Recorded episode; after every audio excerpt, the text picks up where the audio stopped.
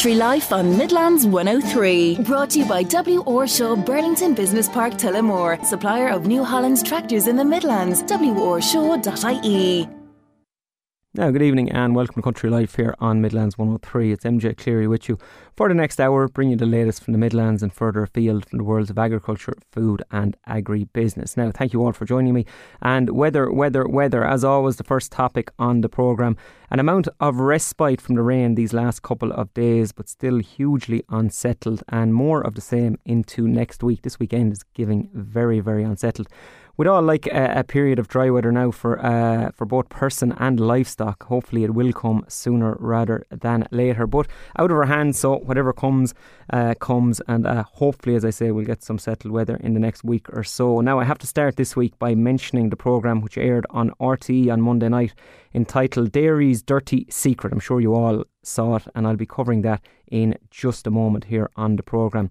Uh, in advance of that, uh, Ollie Ryan from local company Midland Vet which has premises around the Midlands, is also spokesperson for the Irish Licensed Merchants Association. Ollie joins me in studio shortly with news on the rules on purchasing dosing from your local merchant. Finally, some light is being shed on that area. It's something we've covered many times here in the programme. We've been going around in circles on it, but we have a bit more uh, uh, concrete information on it this evening. A big event taking place in Gurteen next week on the topics of energy and farm diversification.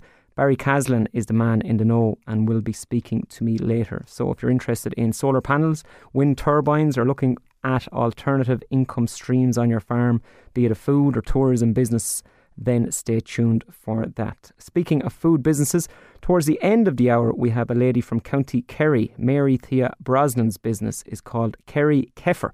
Kefir, if you're not familiar, is a milk based drink that is excellent for your gut and in turn your general health. It's over 2,000 years old, Origin, originates, I should say, from the Caucasus Mountains between Georgia and Russia, no less. And we're going to hear all about this product later in the hour. As always, please text the show with your comments, thoughts, or questions to 083 30 10 103. Now, as I said, big news item in Irish agriculture this week is the primetime programme on Monday night entitled Dairy's Dirty Secret. It's by uh, RTE Primetime Investigates. Fran McNulty was the man behind it. Now, I contacted RTE today and indeed Fran McNulty uh, for an interview this evening, and uh, I was told to go through the official channels. Uh, I hope to try and have him for a chat uh, this time next week. But a man who did feature heavily on the programme is the ICMSA's Pat McCormack. Uh, Pat, many thanks for taking my call this evening. Thank you, MJ, and good evening to your listeners. As I said, Pat, you featured heavily on the programme. Look, everyone involved in agriculture, uh, be it dairy, be it beef, be it sheep, would have seen this programme on Monday night. Uh, after seeing it and letting it settle, Pat, what are your overall thoughts on it? Yeah, I suppose, look, just the programme itself, first of all. Um, you know, certainly the agri industry and all involved in rural Ireland and the agri industry will come forward to this programme. there was a huge build up to it. There was sensational um, pieces uh, put out in RTE in order to gain, I suppose, an audience.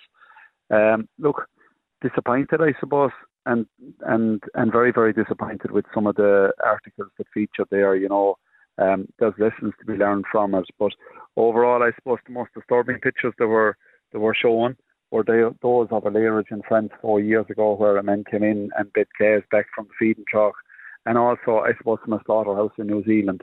Now, taking them out of it, then there were issues, and they were predominantly in, in the Irish marts, and you know, hopefully, there's lessons there um, for for marts on staff training, and I suppose having sufficient manpower that they don't have to resort to any kind of hurdy by tactics, shall we say.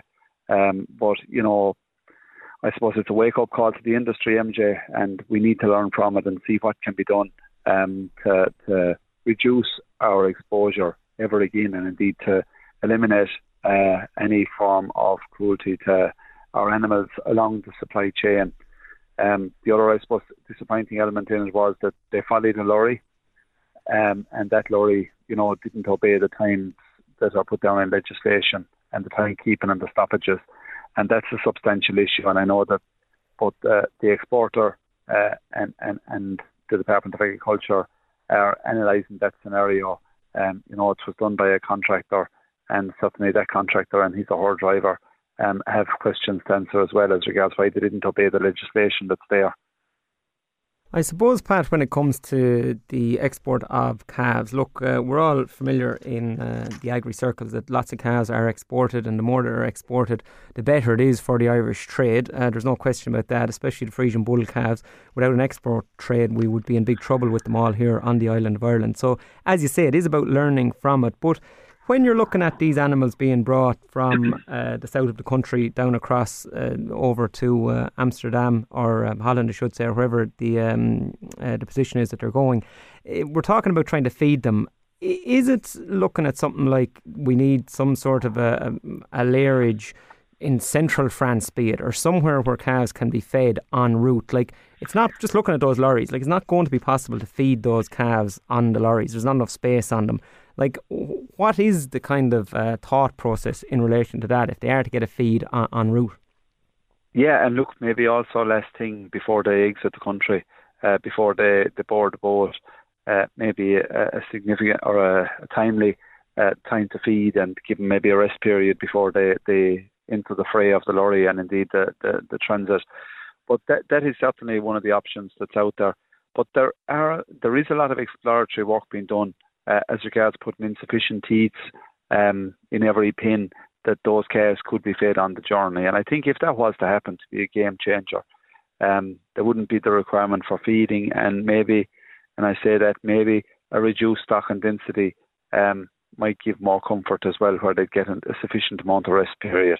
But you know, in the last number of years, we have changed the stock and density from 0.3 meters squared per calf to 0.325 so that has shown a, an increase, uh, and ultimately, you know, there's probably 30 less calves on every lorry, and that has that has had a significant impact on the cost of exporting. But uh, you one would hope that it would have had an impact on the welfare of the calves that will be travelling. Uh, I felt, Pat, myself from watching the programme that the heading of it, the title of it, Dairy's Dirty Secret, was uh, very sensationalist. And it was, as you know, to get people in and to get people involved in it from, from the start. Uh, like, it's no secret that calves are exported every year. Like, we, we all are aware of it, we're all familiar with it this whole connotation of the dirty part of it, and I even felt the, the music that was playing in the background was uh, had an eerie undertone. It was almost trying to, uh, to to lure people in that there was something underhand occurring. When, for the most part, there was no pictures of green fields, of cows grazing, of healthy calves, of the local farmer who maybe goes and buys five or six whitehead bulls or Angus bulls and brings them home and feeds them, uh, and there's any amount of that going on. But yet we didn't see any of this. Look, MJ, I suppose from the word go, and um, and I mean from the very word go when RTE contacted ICMSA to know would Pat McCormack do an interview on dairy expansion and the potential of the voluntary reduction scheme, I immediately set about uh, we secured a date or agreed a date that would happen. And um, my thought was, God, I better have grass and I better have a field of grass with a bit of clover in it that day, um, because it was going to be about obviously reducing emissions and the part that clover could play. When they arrived on farm, I suppose it's fair to say we had plenty thunder and plenty lightning, and that was before the questions were being asked uh, and rain. So it became very evident to me that they weren't particularly bothered about going out to get uh, the background of a herd of cows and, and clover. Um, and I suppose the second question in turned to animal welfare. And from that point, uh, it was a fairly intense hour and 55 minutes of Q&A. And, uh, you know, in that regard, I suppose they would have misquoted me on, on, on their um, exposure of the programme in that um, this was our boom that was taken in the context of doing, doing a leave in the late 90s, missing, going doing agriculture and missing out on the whole uh, Celtic Tiger and, you know, finding ourselves in 08, 09 in a significant recession and then the opportunity for expansion through the dairy industry and the abolition of quotas. Um, and I said that was our, our boom. But, you know, they used the dirty dairy, they picked that from another contributor. Uh, and, and when he said it. So I suppose to say that the programme, you wouldn't be satisfied with the format for the production of the program would be an understatement. Um, but look, we can't go away from the fact that it has highlighted a significant issue in our industry. That be it the treatment of calves and the whole concept of bringing all calves to the market one day. Maybe there's potential to run marts twice a week, one to gather calves for export, and the other uh, for farm to farm sales, shall we say, through the mart ring. And uh, you know, all those things are going to have to be explored in the weeks and months ahead, as well as mart training and the logistics of being able to obey um, both the tachograph from a road safety perspective, but also the animal movement across Europe legislation, because you, you alluded to it, it's absolutely critical that we get those 200 calves out of the country um, uh, in any given spring. And, uh, you know, we've seen years there where the weather would play havoc in in the February, early March, and would have a, significant impact on, on the price of calves in the mart or suitable calves in the mart for a number of weeks until they'd get the backlog cleared. Um, you know, we have expanded and expanded substantially, but I think we've expanded in the vast majority of cases wisely. And I suppose that's the one thing that disappointed me out of the programme was there was a lot of talk about the half a percent or the one percent that are doing things maybe in a less desired way, but there's very little talk about the 99 or the 99.5 percent of farmers that get up and during the night and feed calves and children feed calves before they go to school in the morning and parents feed calves in the morning and the evening and brothers and sisters and various people roll up their sleeves over the weekend or over whatever period it is, all with a view to treating the calves as humanly possible, as, as, as well as possible from a human perspective and the level of human resources that are there. Albeit that doesn't take from the fact that calves were undeniably mistreated during that period of time from there on. But, you know, I suppose, MJ, we have to remember that Fran McNulty and RTE are after putting six months' work into this and that's a significant issue. And the most gruesome, gruesome pictures they got were a one a, a recording from New Zealand and a recording from France four years ago. So you know we have to bear that in mind, but we have to improve. We cannot stand still after this wake up. Yeah, very good, Pat. Uh, I'm going to say many thanks for joining me here on the programme this evening. And uh, look, no doubt uh, this will be an issue we're speaking about going forward. Many thanks, Pat. Thank you, MJ, and good evening, listeners uh, Pat McCormack there from the ICMSA. And uh, I presume, look, you all have your own opinion on this program. As I said, I, I just felt it was sensationalist from the from the outset. Uh, that uh, image of the uh, slaughterhouse in New Zealand, I really don't know why that was shown on the program, considering this was about the Irish issue and uh, and Irish calves. Uh, it was put in just just purely for filler and just purely to to add to it all, and I, I, just thought it was it was unfair, and I didn't I didn't really agree with that part of it. Uh, the handling of the cows in the marts, uh, nobody is saying that is correct, and uh, definitively, uh, drovers in marts need to be trained better on how to handle calves. Uh, there is no question about that. Use of sticks on young animals, uh, it's just not acceptable, and I think everybody is on the same page on that.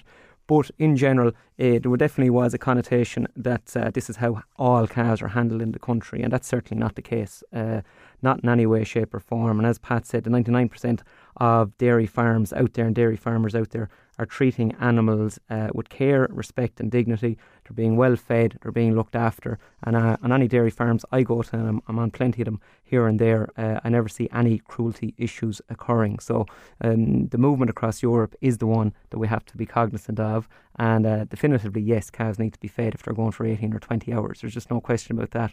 Uh, and that's something that needs to be looked into. The one uh, area I saw in it that uh, I would be a little bit cognizant of is the fact that uh, some of these uh, veal operations may be moving out towards Romania, was mentioned on it. So, whatever about bringing calves to northern Spain or to Holland, uh, throw another uh, what two three country journey across out to that part of the world, and then there will be significant issues. So it's about addressing the uh, the issues that are here and trying to keep these calves as close to uh, our side of the continent as possible. Uh, now, coming up after the break, going to be speaking to Ollie Ryan from Midland Vet. He's going to have news for us in relation to dosing and where you're going to be able to purchase it in January 2024. So stay tuned for that. Country Life on Midlands 103. Brought to you by W. Orshaw Burlington Business Park Tullamore, supplier of New Holland's tractors in the Midlands. worshaw.ie.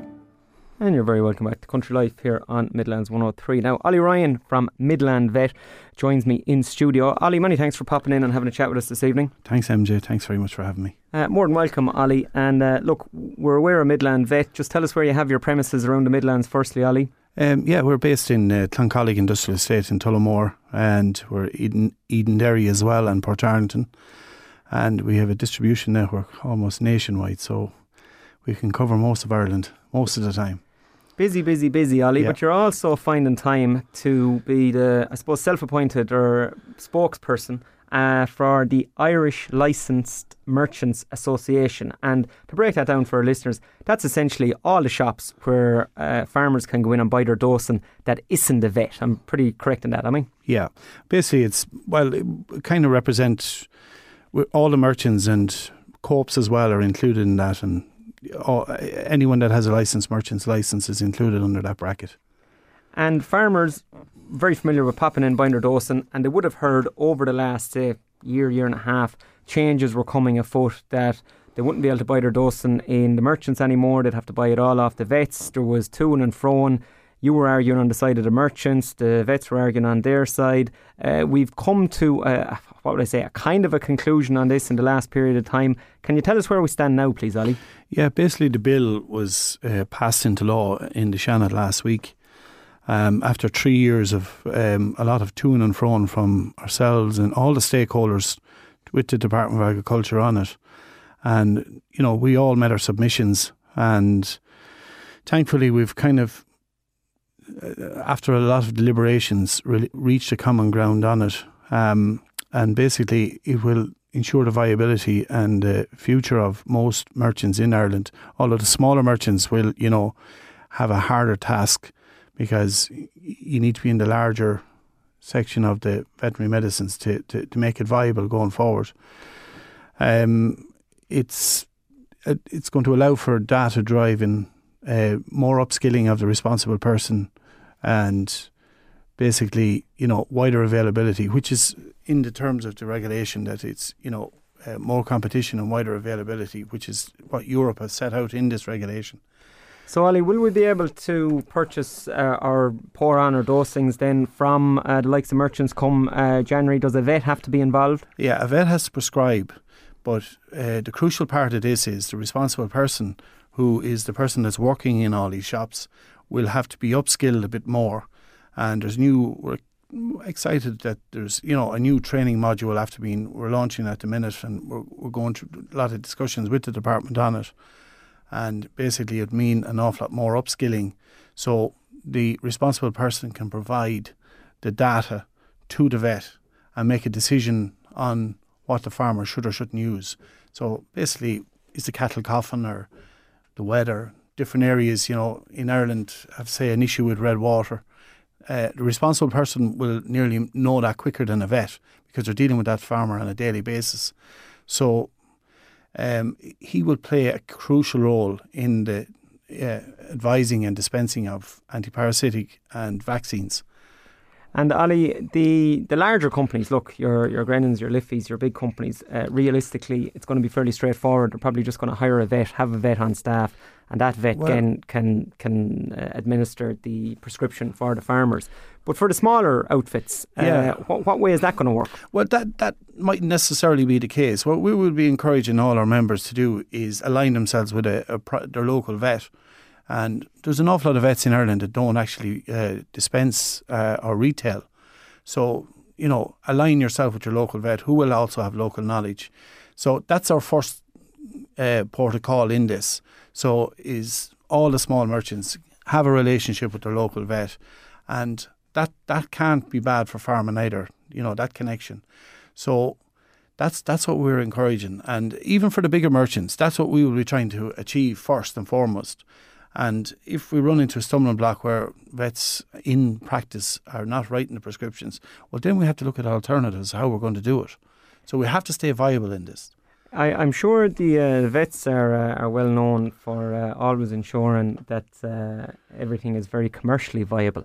Uh, that's a nice way of putting it. Uh, but for these prescriptions, if the likes of yourselves uh, want to sell a, a pour on and a prescription has to come from a, a local vet, um, they're probably not going to do it for the good of their health. At least this is what farmers are wondering. Are they going to have to pay the vet for the prescription, then then pay for the dosing as well? Obviously, they have to pay for the dosing, but how is that going to work? Do you think? Well, like this is a new regulation. It's a big change for everybody, and the merchants more than anybody has to make the big change here. We're the ones now that has to look at our industry being handed over to the veterinary industry, i.e., the, the prescription only medicine route, from a free sale route where it was licensed merchant. So it's a big, big change for us. Um, so uh, everything that brings more bureaucracy and more paperwork is obviously going to bring more costs. So there is going to be a cost in a prescription, but it shouldn't be substantial. And in most cases, if an order is say over 200 euros, you could absorb the cost of the prescription into it. But we will be trying to ensure that we are as competitive as we've always been, and we have to stay viable as well, of course. I'm sure, Ollie, then the uh, the smaller uh, merchants, say the uh, the one man operation, maybe in the in the middle of nowhere is a little bit conscious, a little bit worried. Maybe could be an older person running it. Uh, they mightn't be as familiar with technology, trying to line up with a vet. Uh, has there been any uh, talk of those type of merchants getting together, maybe making a little group and then going and um, chatting to one specific vet and seeing would he or she work for four or five of them together? Yeah, absolutely. That's what we will be encouraging. Like my role in this has been always uh, representing the smaller merchants. We we are we supply a lot of smaller merchants ourselves. And my role in this and my whole reason for doing it at the start was one for uh, making sure the small merchant in this far end of Ireland stays viable in all of this because that's crucial.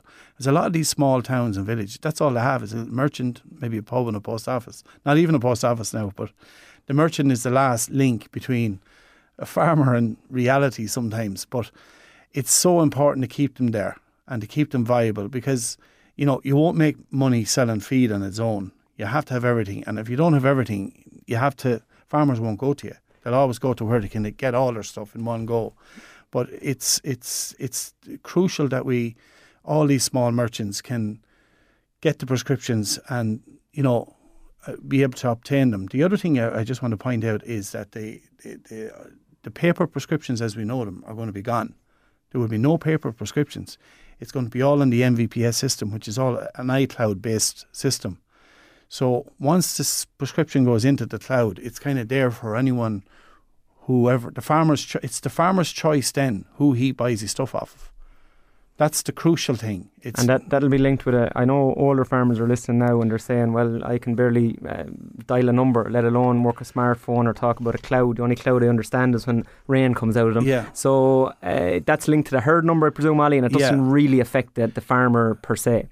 No, but uh, there's a lot of vets who have wouldn't be that au fait with the no. digital system either. Mm-hmm. So they have huge changes to make. So there's a lot of work to be done in regarding the rollout of this new system and between upskilling of the uh, the, the merchants and the responsible person, the farmer's going to have to get seriously upskilled here as well because whether he buys it off the merchant or the vet, he's still going to have to uh, use the cloud system to get his prescription.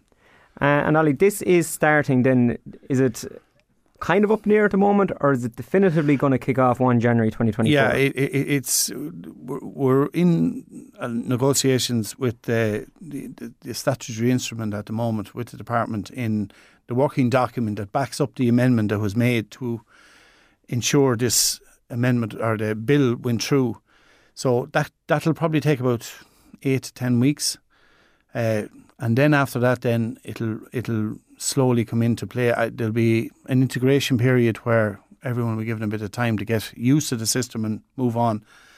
I would say that probably closer to the end of the year that this will be up and running fully. I can't give you an exact date on it, mm-hmm. but definitely between October and January, this will be up and running fully. I can't say for sure. Yeah, very good, Ollie. Look, uh, big changes afoot, no question about it. Uh, great rundown there, I have to say, and we kind of have a bit more certainty on it now. I'm going to say many thanks for popping in and speaking to us this evening here on the programme. Thank you very much.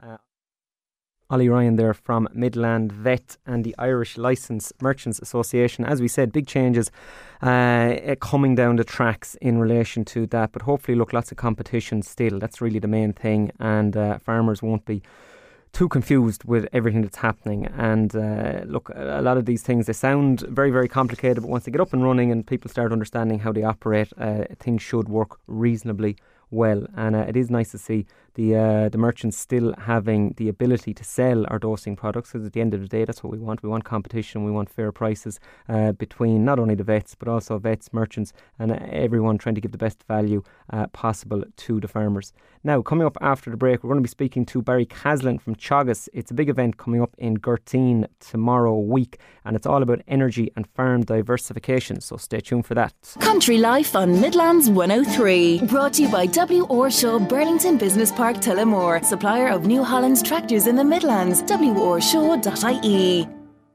And you're very welcome back to Country Life here on Midlands 103. Now we're moving on to energy and farm diversification. A big event coming up in Gurteen Ag College tomorrow week, and Barry Caslin is the man behind it. Barry, many thanks for taking my call this evening. Good evening, MJ. Good to be here. Uh, Barry, you are a busy, busy man. I'm on your website here, Energy and Farm Diversification Show 2023. And I, I often say this about events that are, upcoming. I say the amount of stuff that's on it, but my good God, the amount of stuff you have on here. Uh, you'd want to run this for about three days, Barry, I think. yeah, I've been thinking that myself as well. It's a, it's a fairly broad show, and we spoke about this in the past, MJ, as well. And in the past, we generally called it energy and agriculture, but we've uh, moved it out to energy and farm diversification. Uh, and really, in the past, it was all about energy in, in agriculture, which was looking at solar PV and anaerobic digestion, biogas, uh, those technologies relevant to farmers, and also, of course, energy efficient technologies that can be used on dairy farms, pig units, and poultry units as well. And of course, the opportunities for, for farmers to start selling electricity back to the grid is a, is a new area as well that's really coming to the fore this year, and the, the TAMS grant for solar PV is a is a is a big game changer in terms of farmers getting involved in producing their own electricity and selling that back to the grid.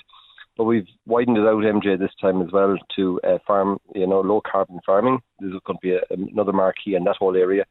And the third area then is um, around farm diversification, as you mentioned in the title there. And that's really about, um, you know, looking at artisan food production and support that's available uh, for that, the likes of um, glamping, camping, uh, farm diversification in terms of, uh, you know, um, uh, uh, agri-tourism. And, and of course, the areas such as organic farming and forestry is included in that. Uh, yeah, so as as we were saying, uh, Barry, there's just there's just so much uh, on offer. I suppose really to have a good look at the website before you go, pick the few areas that you're interested in, and uh, try and try and get to those different talks. Just I'm just looking at a few different things. I'm I'm sure that solar panels on sheds is just going to be a big, big one now for farmers when they go to this. They're going to want to find out uh, options, costings, and as you say, if they can sell back power to the grid for the larger scale farmer, larger scale dairy farmer, look, the solar's pretty much a no brainer because they're using so much power cooling milk and, and whatnot. Uh, for the smaller scale farmer, uh, be it a beef or sheep farmer who's not using as much power, but there's a TAMS grant there available at the moment, 60%, you get your VAT back as well, and you have your capital allowance. Uh, is it worthwhile to go down the route of putting panels up on your cattle shed? Absolutely. I mean, no other industry has that kind of level of support of 60%. I mean, you can get an SEAI grant for your house for 30, uh, with a 30% grant, and it was only announced there last week that all other businesses can get grants uh, for 30%, but the agri sector has a grant through TAMS of 60%, and it really has resulted in a payback of two to four years for dairy farmers and pig units and poultry units as well. And of course, that money that's in TAMS for solar PV, it's a ring fenced area of 90,000 euro so it doesn't affect any other TAMS money uh, that you might want for the likes of tanks or sheds or anything else. It, it's it's a separate pool of money. So that's why it's really making sense for dairy farmers, pig farmers, and poultry farmers to look at solar PV. But you mentioned then the smaller farmers, like cattle farmers, such as uh, cattle and sheep farmers, who don't really have a large electricity use.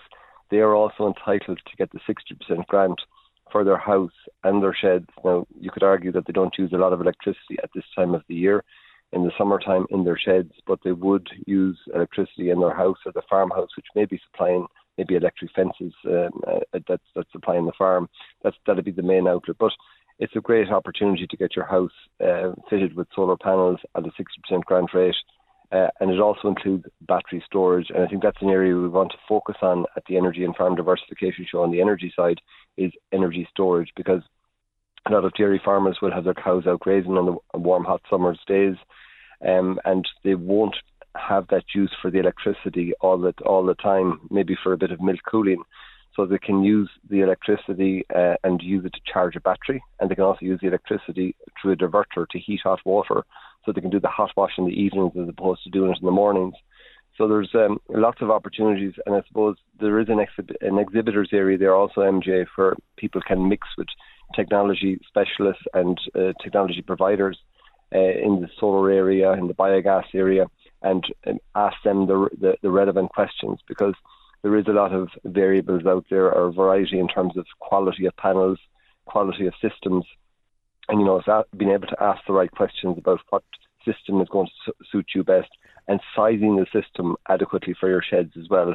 You know, there's no point in oversizing it, putting on too many kilowatts of solar PV onto your house or onto your sheds, and and you will be limited by your previous electricity use as well and you could also be limited by your transformer capacity. And a lot of people ask me that question is, you know, how big can they go with the panels? Can they put up, you know, way above what they need?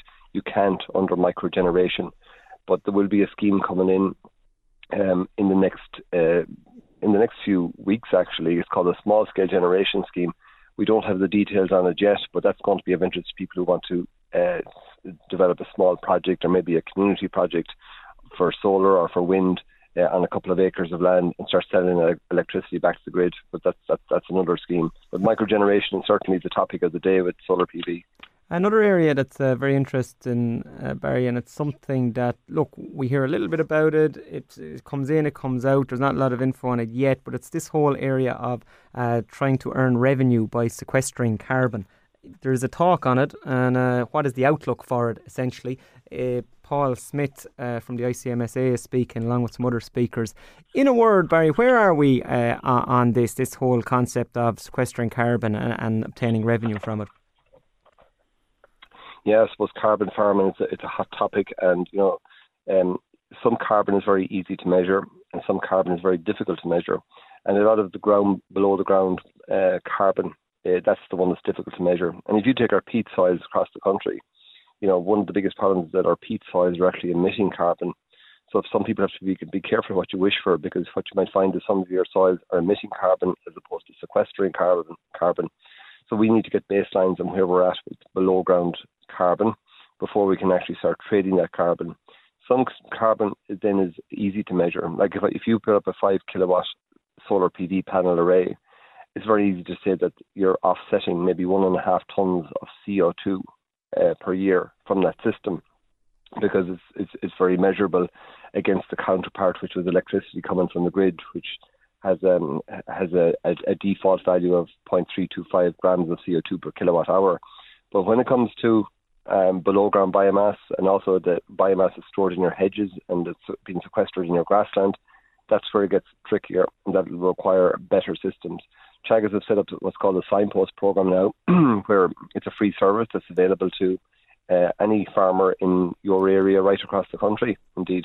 Uh, and if they want to find out where they're at and, and get a benchmark, a benchmark figure on terms of where they're at with their carbon at the moment in terms of soil stored carbon, and where there could be in terms of a, a better uh, carbon footprint in terms of the kilograms of CO2 per kilogram of beef or kilograms of CO2 per uh, litre of milk, like this will all be measured in the future, but we're at the very early stages of it here in Ireland, and there is, uh, you know, there is some carbon that can be can be easily measured, potentially traded, but it's going to take another couple of years before we see those carbon markets uh, opening up, and we need verification processes and ways of registering that carbon um, to, to evolve as well. It is interesting what you said, oh, Barry, about being careful what you wish for, just in case you're actually emitting carbon. And uh, that would be a big head scratcher for people because people aren't aware of that. They just think that all, all, all carbon goes into the soil as opposed to the other way around. So even just being mm-hmm. co- being conscious and cognizant of that is very important. Lastly, Barry, just before I let you go, the other uh, uh element uh, on the day is that of farm diversification. And again, lots of talks on it here. But uh, there's an interesting talk at just it's at noon for half 12 is farm diversification for you? Uh, and this is something that people need to ask. So you may have an idea whatever it is selling milk off your farm making butter making cheese whatever the case may be. But then the mm. actual logistics and mechanics of setting up a business finding a market moving those products from A to B uh, working maybe weekends to do it all of these things.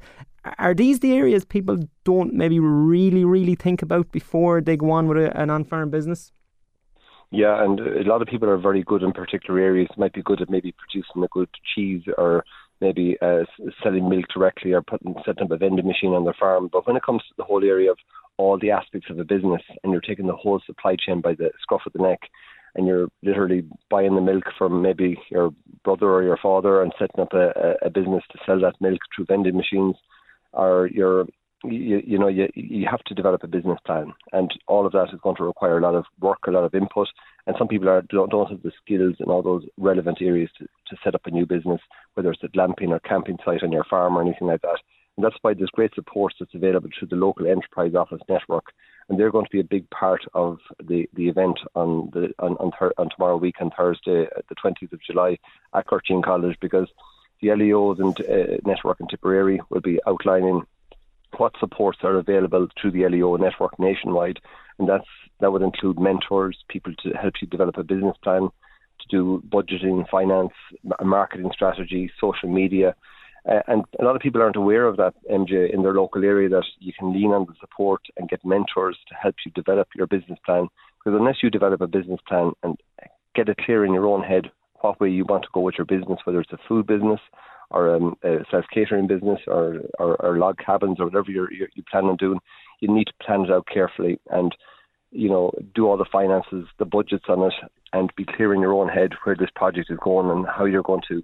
Uh, you know, unless you convince yourself and your own family members as well, you find it very hard to convince you know the bank manager and the tanners and all of those other people to be, believe in your project as well. So I think attracting the best advice is so important, and that's why the LEO network will be very involved in the event on Thursday week. Yeah, very good, uh, Barry. Look, uh, as I said, huge lineup. I'm going to just leave it there because we're just out of time. It's tomorrow week, Thursday, 20th of July. What time do you open your doors at, Barry?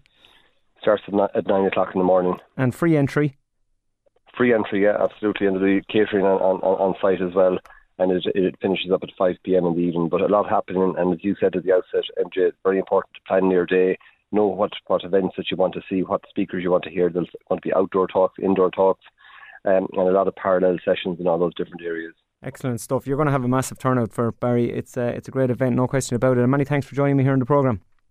Pleasure. Thanks yourself, MJ. Talk to you uh, Barry Caslin there from Teagasc. And uh, as I said, huge, huge, huge uh, array of speakers there uh, on offer on that day. And if you're interested in any of those areas, it's free. You go and you get to bounce off uh, all of these industry leaders in relation to be it solar, anaerobic digestion, uh, large scale solar, farm diversification, all these areas. Uh, so actually a, a must visit, uh, I'd have to say. Now, speaking about farm businesses, uh, coming up after the break, we're going to be speaking to a lady from County Kerry, Mary Thea Brosnan, who has a farm business up and running for the last couple of years, where she is making kefir from local cow's milk. So we're going to hear all about that in just a moment. Country Life on Midlands 103. Brought to you by W. Orshaw Burlington Business Park Tullamore, supplier of New Holland's tractors in the Midlands. WORshaw.ie. And you're very welcome back to Country Life here on Midlands 103. Now, before the break, I was speaking to Barry Caslin about that event taking place in Gurteen Ag College tomorrow week. One of the areas is that of farm diversification and setting up your own farm business. And we have no better woman on the line uh, to speak about that now than Mary Thea Brosnan from County Kerry with her business Kerry Kefir. Mary Thea, many thanks for taking my call this evening. Thanks a million for having me on. Uh, you're more than welcome. So let's get to the bottom of this first, Mary Thea. What exactly is kefir for people who don't know? Sure. So kefir is a natural probiotic. So it's packed full of beneficial bacteria and yeast to support your digestive system and your immune system. So it's kind of like, say, an Actimel or a Yakult, but a super powered natural version of those. So you just take small amounts of it every morning on an empty stomach, and it's going to set up your digestion for the day. And it's made from uh, predominantly uh, what ingredient? From milk, yeah. So mm. it's basically like pretty much 100% milk, but then we've added in all this additional bacteria and yeast, and it's been through a fermentation process.